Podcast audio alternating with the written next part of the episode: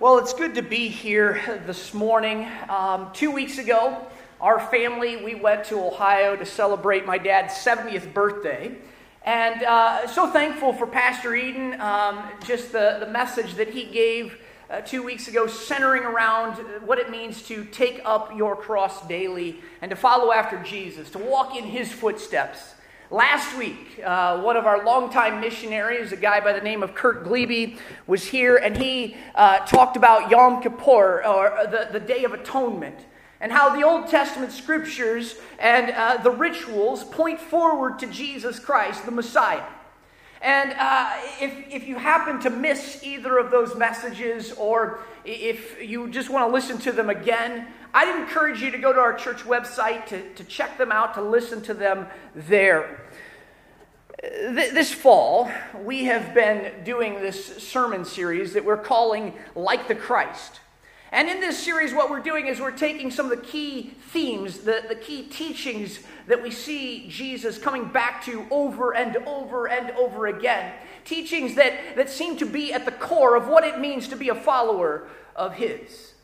An image that we talked about a few weeks ago was this idea of a trainee.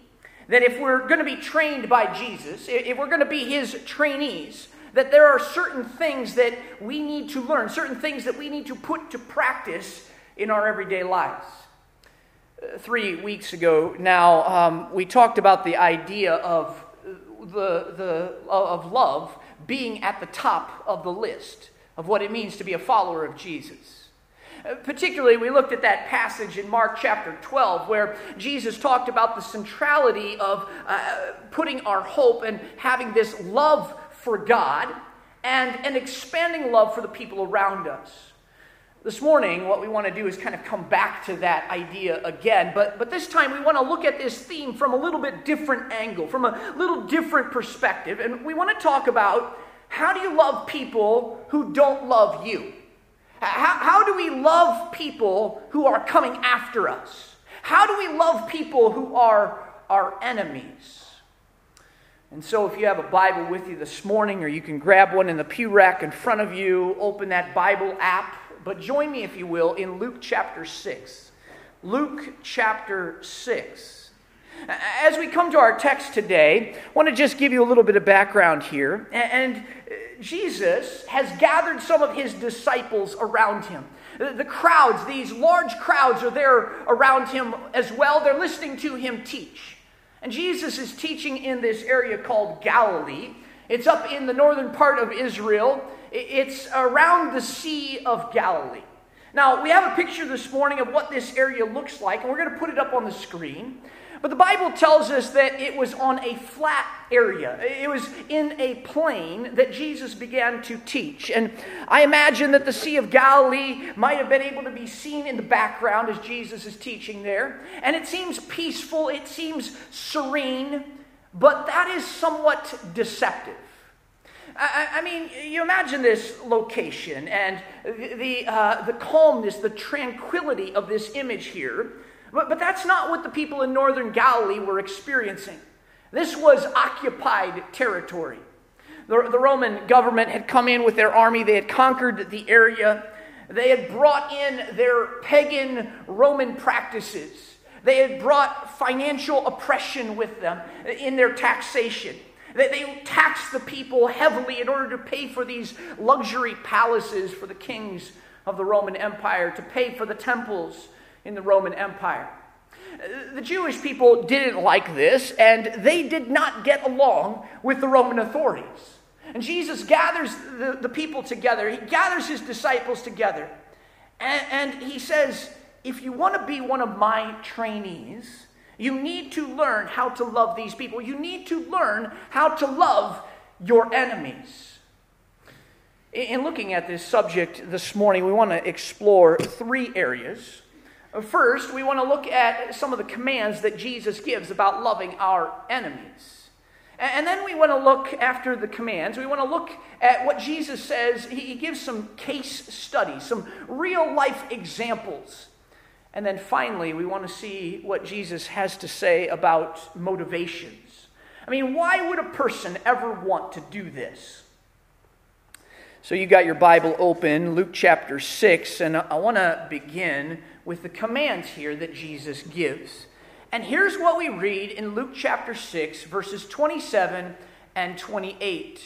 Jesus says this But I say to you who hear, love your enemies, do good to those who hate you, bless those who curse you, pray for those who abuse you. So we have four commands here love your enemies do good to those who hate you, bless those who curse you, and pray for those who abuse you. Now, this first command here love your enemies. I think it would be helpful for us this morning if we could just simply bring someone to mind here.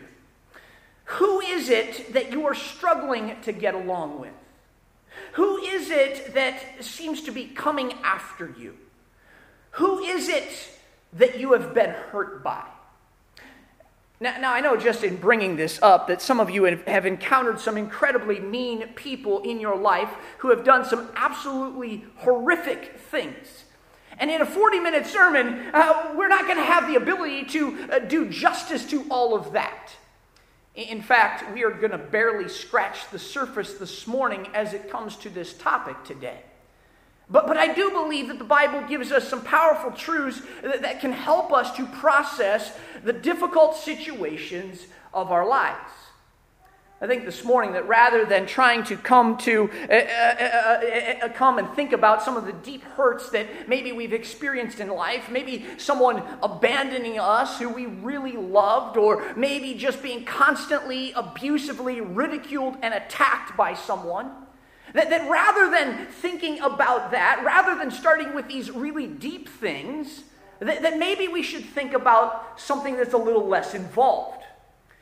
We might even call this an enemy light. An enemy light. Maybe it's uh, the person who just irritates you. They irritate you because everything in their life seems to be in perfect order. I mean, their kids are all put together. Every time that they go somewhere, they always show up on time. They, they, they always have everything organized in their life, and that's just not you. It's kind of an enemy light. C.S. Lewis, a guy who wrote the Chronicles of Narnia, the, Lord, the, the Lion, the Witch, and the Wardrobe, he would say it this way if we really want to learn how to forgive and how to love our enemies, perhaps we had better start with something easier than the Gestapo. He's saying, you know what, if we're going to wrap our minds around this topic of loving our enemies, of forgiving our enemies, maybe we need to start with something that's not overly deep, maybe something that's not such a complicated thing. And so that's where we want to kind of start this morning. And my hope is that as we learn some skills and learn some responses on how to interact with an enemy light, that uh, maybe then we would be able to crack the door open on how to deal with some of the bigger enemies in our lives. So, who comes to mind? Don't think about the person who stole from your family. Think about that, that person who has the barking dog who stole your sleep at night. Think, think about that overly competitive brother in law. Think about that guy in the office who is just, he won't ever talk to you. He's always talking over you, he's always talking around you. Maybe you're in school and, and, and, you're just constantly being interrupted by someone when you're trying to get your work done, when you're trying to listen to the teacher. This person just keeps interrupting you. I want you to bring that kind of a person to mind, an enemy light. Think about that person. I want you to then look at these commands again. And Jesus says, Love your enemies. And I think that we could insert the word by here. Love your enemies by doing good to those who hate you, by blessing those who curse you, by praying for those who abuse you. Now, for those people who were standing there as Jesus was giving this teaching, this was not a new concept for them. They had their Old Testament scriptures. In the Old Testament, there are commands on how you should interact, on how to be good to people that you don't get along with very well. Exodus chapter 23, we read this instruction from God that He gives to His people. He says, If you meet your enemy's ox, or his donkey going astray, wandering off, you shall bring it back to him. If you see the donkey of one who hates you lying down under its burden, you shall refrain from leaving it with uh, leaving him with it. You shall rescue it with him.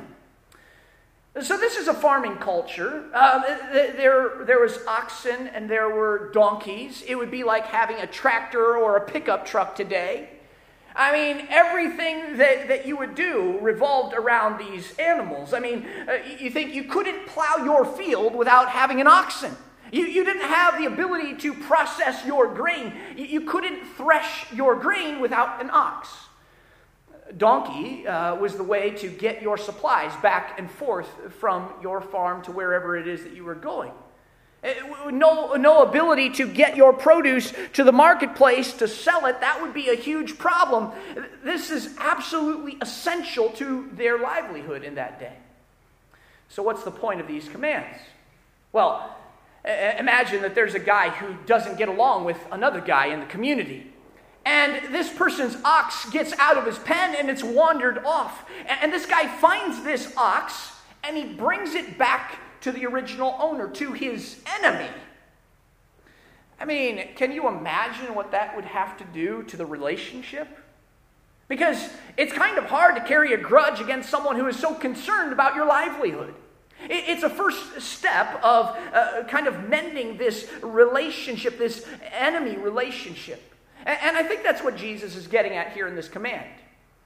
You love your enemy by doing good to them. It's a way of breaking down the walls of a bad relationship and beginning to build up a, a, a good relationship. And it extends beyond our actions to our words. It says, Bless those who curse you.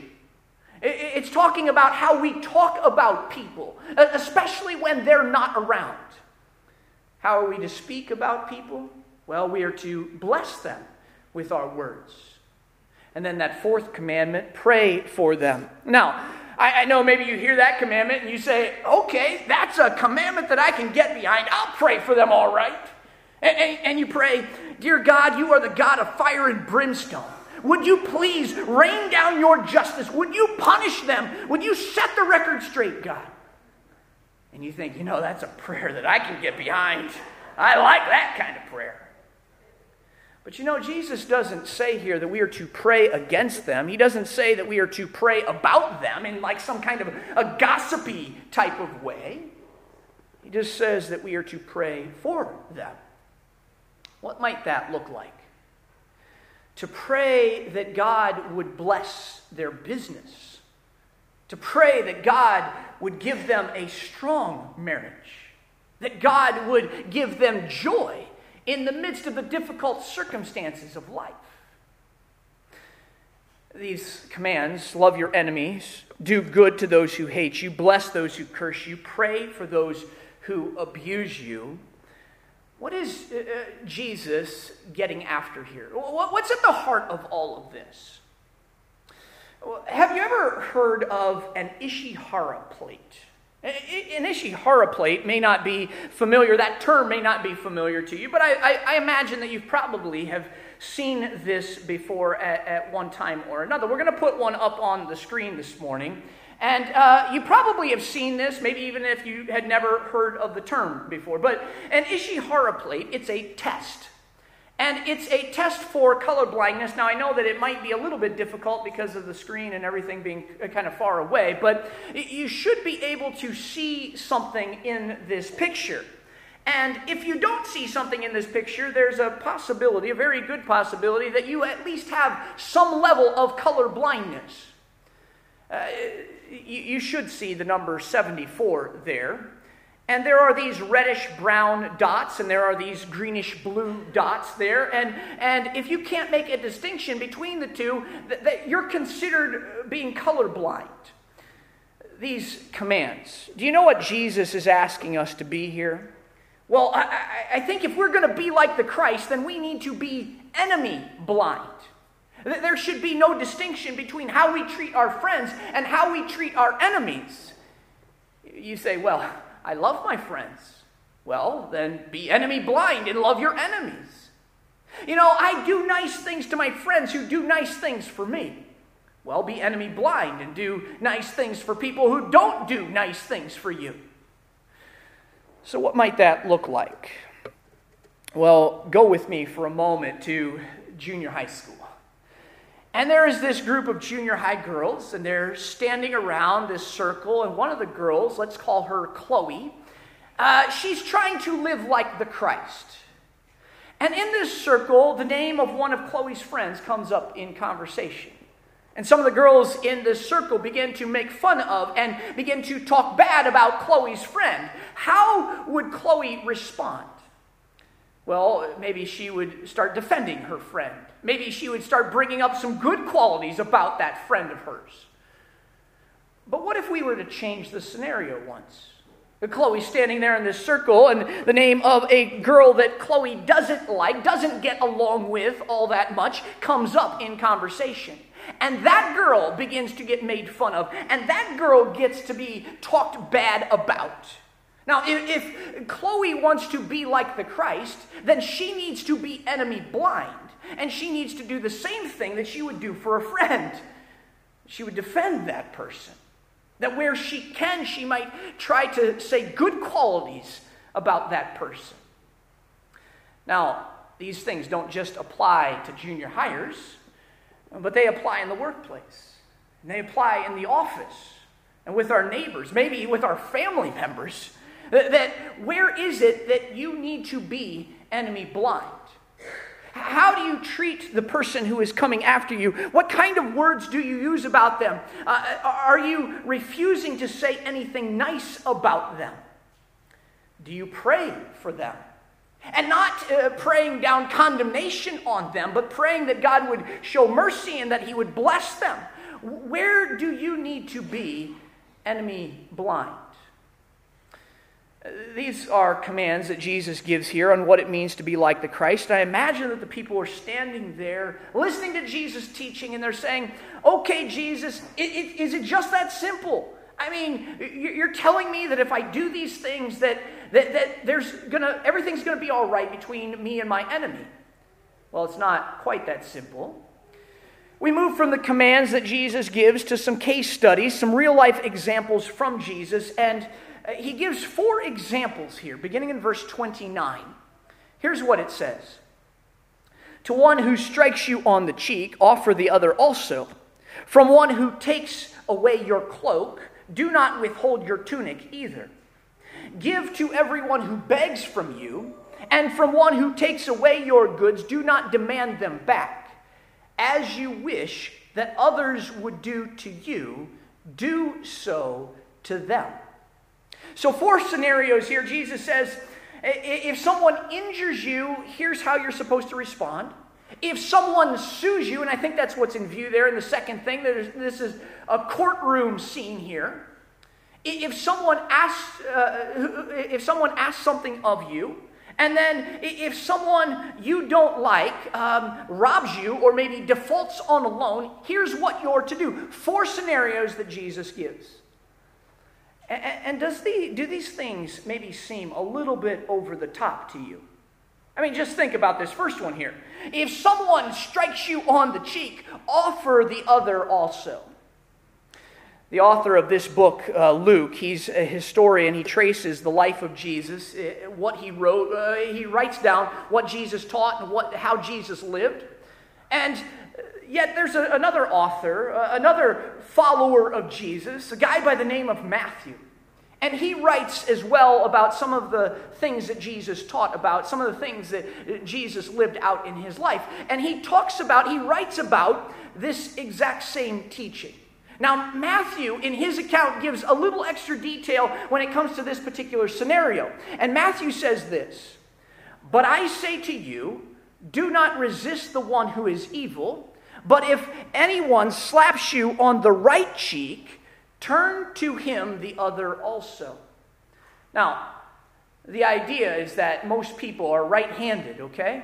And, and, and, so if you're facing someone and you hit them with your right hand on the right cheek, you're going to have to backhand them, right? And, and, and that's a humiliating way to be hit. I mean, you think about fighting someone. You know, you're going to turn around, you're going to square up man to man, and you're going to go at it, you're going to fight each other. But to get backhanded? I mean, you only treat someone like that if, if they're inferior to you. You know, that, that's an embarrassing way to be hit. What Jesus says here is to turn the other cheek. You say, uh, doesn't that seem a little bit over the top here? Are you saying, Jesus, that if I'm being assaulted, that I should just sit there and take it? Let them just whoop me, just beat me? Well, these are not the commands. Jesus has already given the commands. These are some case studies now that Jesus is getting, giving, and I think that he is intentionally using hyperbole here. He is intentionally going over the top here. You say, well, how do you know that, Jason?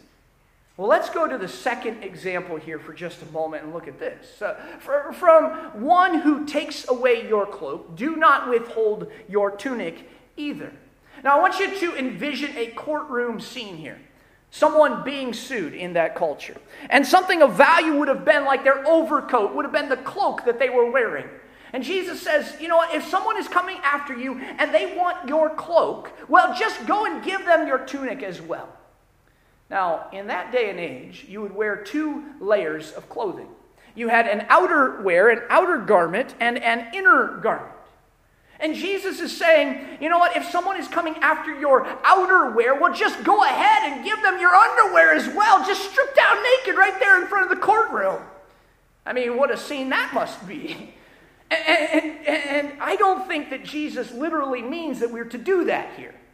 I think that what Jesus is doing, he's intentionally going over the top here. He is intentionally using hyperbole in order to get to the heart of the matter. And so, what is the heart of the matter here? Well, if someone hits you, what is it that you want to do back to them? If someone hits you, you want to hit them back, right? And, so if, if someone comes after you, maybe in a courtroom scene, and, and what do you want to do? Well, you want to lawyer up and you want to uh, countersue and you want to go after them. You know, they hurt me, I'm going to hurt them. They embarrass me, I'm going to embarrass them. They cost me, I'm going to cost them. And what Jesus is saying here is no retaliation. Just, just because someone is coming after you doesn't mean that you now then need to go after them. Just because someone is nasty to you doesn't mean that you need to be nasty back to them. And there seems to be a, little bit more going on here.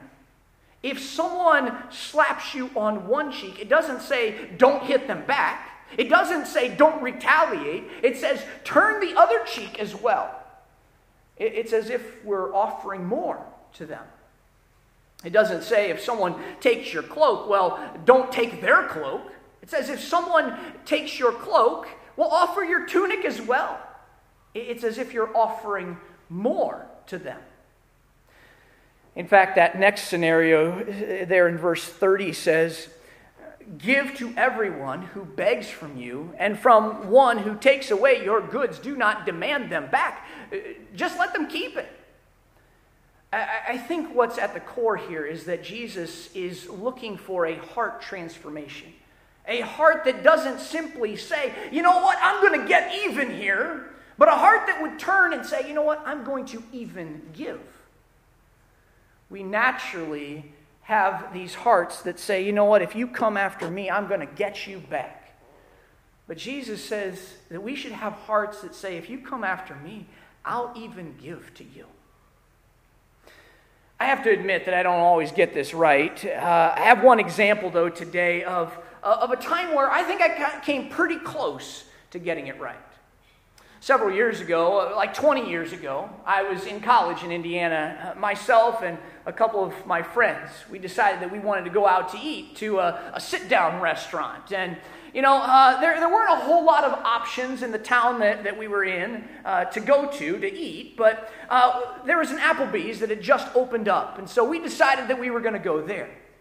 Now, we're broke college students. We don't have any money at all. And it's not very often that we would do something like this, but this was a special occasion. And so we go out to Applebee's, and I mean, what a way to spend a Friday night, right? But uh, this is, we have a good time together. We're, we're heading back to our dorms, we're heading back to the campuses. And I realized that I had actually left my wallet on the uh, table there at the restaurant. And so we turn around. I'm like, we got to go back and I got to get my wallet. And we're like five minutes away. It's pretty close to campus. But we turn around, we go back to the, the Applebee's so I can get my wallet.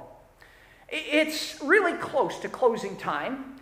Uh, everybody had left. There was just a, a, few people working there. And I run in and I ask if anybody had seen my wallet. Well, there's this lady standing there at the front, and, and I, I, I'm describing it to her, and I'm saying it's a leather wallet, and it's got $40 in it, and I've got a license and a Blockbuster card, because Blockbuster was a thing back then. I mean, Blockbuster was something, you couldn't watch a movie unless you had a Blockbuster card. But this lady, she goes back into the back, and sure enough, she comes back with my wallet. And I am just so thankful that, that, that my wallet's been found. And I'm, I'm so thankful that I open my wallet up right away and I'm, I'm ready to pull out $10 and give her $10 because I'm so happy that I got my wallet back. Well, I open up my wallet and there is nothing in there except for my license and this Blockbuster card. My $40 is gone. And I'm looking at this lady, I'm saying, Are you sure that there wasn't any money in here? And, and, and, she says, No, that's how we got it. Seriously, that's everything. And in that moment, I have this deep pit in my stomach. I mean, $40 is a lot of money for a broke college student. And my mind is just racing with all kinds of things like, what kind of an evil person would steal money like this from a broke college student? And then I, I, get this smile. I smile the best smile that I could possibly smile. And, and I look at her and I say, Thank you. Thank you so much for finding my wallet. Thank you so much for returning my wallet. I, I don't know how I could ever repay your kindness. And I turn and I, I walk back out to the car and we drive back to the dorm. Now, my friends, uh, they're wanting to know what happened. And, and so I tell them, and their response is wait a second. I mean, we were the only people there at the restaurant when we left. There was only uh, staff people there. It, somebody from on the staff, somebody who was working there at the restaurant, had to have taken that money. It was somebody who worked there. Let's go back and get your money back. Let's go back and write a police report. Let's get this done. Now, like I said at the beginning, I don't always get this right. In that moment, though, something just kind of overcame me. And I believe that it was the Holy Spirit because as I was thinking about this new enemy light of mine, I just remember saying, you know what? It doesn't really matter about the money. I mean, after all, my money belongs to God. It's His, anyways. And really, I don't know why God would take that money and give it to one of the workers at Applebee's, but clearly they needed it much more than I did. And maybe they had some bills that they couldn't pay, and now they have the money to pay the, those bills. Or, maybe, you know, this is a person who serves people all the time and they never get to be served themselves. And, and, now it's possible that they could go out to eat. That is not a natural response, right? That's not my natural response. But God is in the business of turning hearts that are so ready to get even, ready to get revenge, into hearts that want to give. And I believe that if we are going to be like the Christ, then we need to give to people that we don't like. We have to be ready to give emotionally. We have to be ready to give financially. We have to be ready to give of ourselves. That we would turn from people who want to get even to people who want to even give. You think, now, how, why would you ever want to do that? I mean, why would, would you want to extend yourself for someone who has been so mean to you? This is going to cost me something. It's going to cost me time. It's going to cost me money. Why would I ever want to do that for, for a person who has been mean to me? Well, Jesus talks about the commands. He talks about the case, the, these case studies here. And then finally, Jesus turns to some motivations. And beginning in verse 32, here's what we read If you love those who love you, what benefit is that to you? For even sinners love those who love them. If you do good to those who do good to you, what benefit is that to you? For even sinners do the same. And if you lend to those uh, from whom you expect to receive, what credit is that to you? Even sinners lend to sinners to get back the same amount. But love your enemies and do good and lend, expecting nothing in return. And your reward will be great, and you will be sons of the Most High. For he is kind to the ungrateful and the evil. Be merciful, even as your Father is merciful. So Jesus is talking uh, to these people around him. And he says, You know, those Roman soldiers that you don't like, you know, who do those Roman soldiers love? Well, they love their buddies. And, and, and, so, if you love your buddies, if you love your friends, you're doing the exact same thing that they're doing. And, and you don't get extra credit for that. And those Roman authorities who are oppressing him. do you know who they do good to? They do good to the people who do good for them and who do good for them. And, and uh, if you do good to people who do good things to you, then you're doing exactly the same thing they're doing. You, you, you, don't get extra credit for that. There's nothing special about that. That's what people normally do. Jesus is saying here that if you want extra credit, if you want bonus points, now, I, know this might be a, little bit juvenile here, but I wanted to give you a, a picture of, of something that you could kind of take home with you today. Jesus says, God is watching.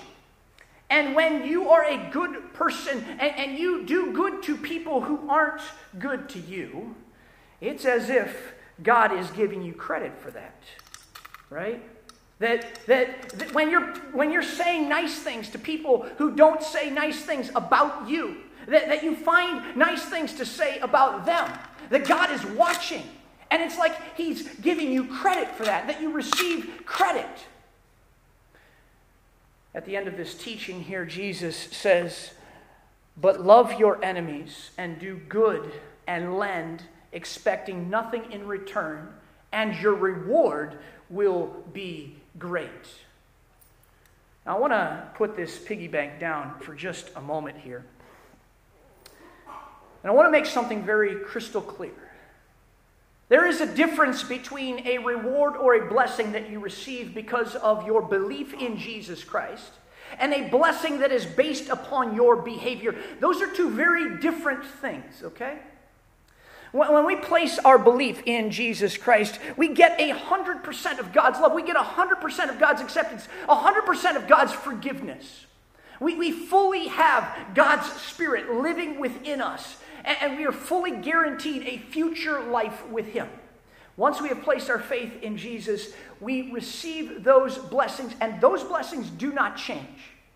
But what Jesus is talking about here is the blessings that we receive based upon our behavior. These blessings are conditional. Those blessings are unconditional, these blessings are conditional. I, I can't expect God to just bless me whenever I live however I want to.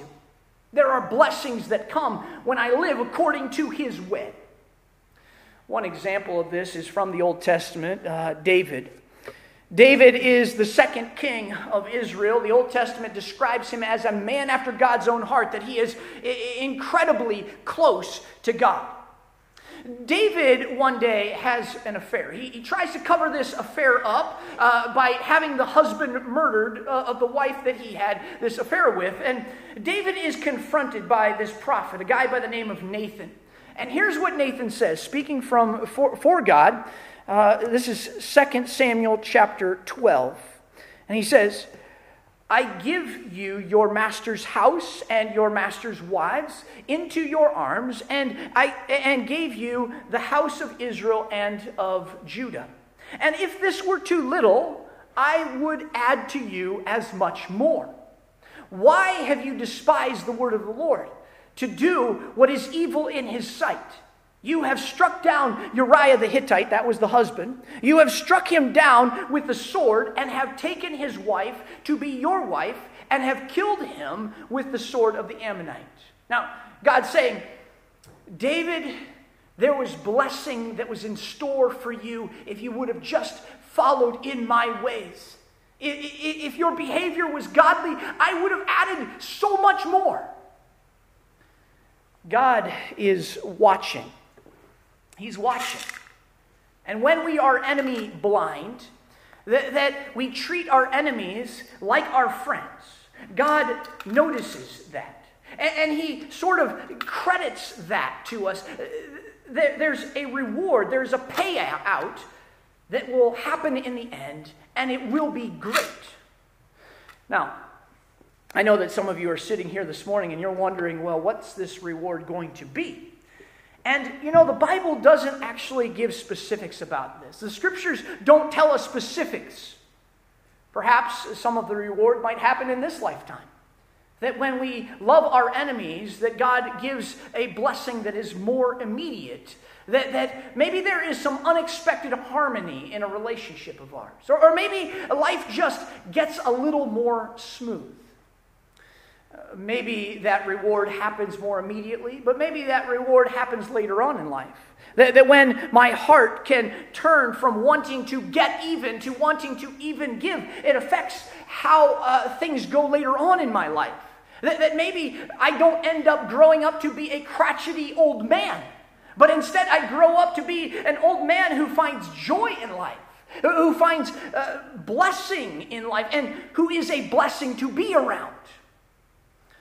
Part of that reward might happen in the distant future when we meet God again. That maybe there will be some honor or prestige or influence that happens. Maybe that's part of the reward. You know, Jesus doesn't tell us here in this passage what the reward is, but, but he gives it as a motivation. He, he says that one of the motivations ought to be that God is watching and he gives credit when we treat our enemies like friends. Now, maybe part of the reason why Jesus doesn't give the specifics of what the reward is is because this is a relatively uh, low motivation. I, mean, it is a motivation. There is motivation because we're going to be rewarded, but that's a low motivation.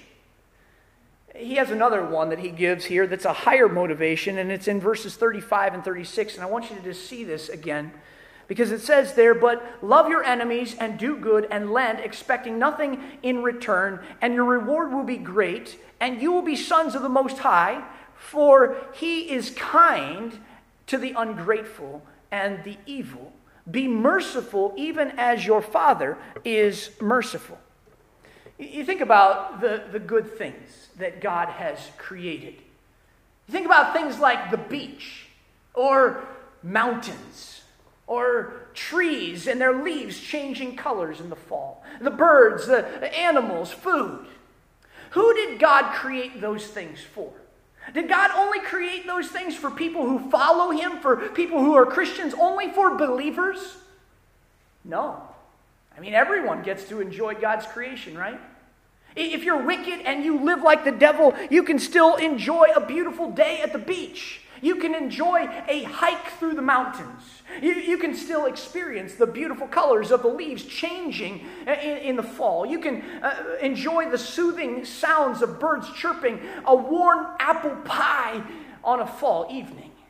God has created those things for everyone to enjoy. When we love our enemies, when we do good to them, we're acting just like our Heavenly Father is acting. We're doing what He does. And what has God done for you? Well, for those of us who have experienced salvation, for those of us who have been redeemed by the work of Jesus Christ on the cross, we have experienced a mercy and a grace that is unlike anything else that this world has to offer. The Bible says that before we came to faith in Jesus Christ that we were enemies of his that we wanted nothing to do with him. And yet he freely offered his forgiveness and his grace and his mercy to us. He showed tremendous love for his enemies. And so, as we reflect on the enemies in our own lives, as we reflect on those that we don't get along with, it's so important for us to think about how we can show love to them, how we can be kind, how we can talk good about them. Because that's what it means to be like our Heavenly Father. That's what it means to be like the Christ. Let's pray.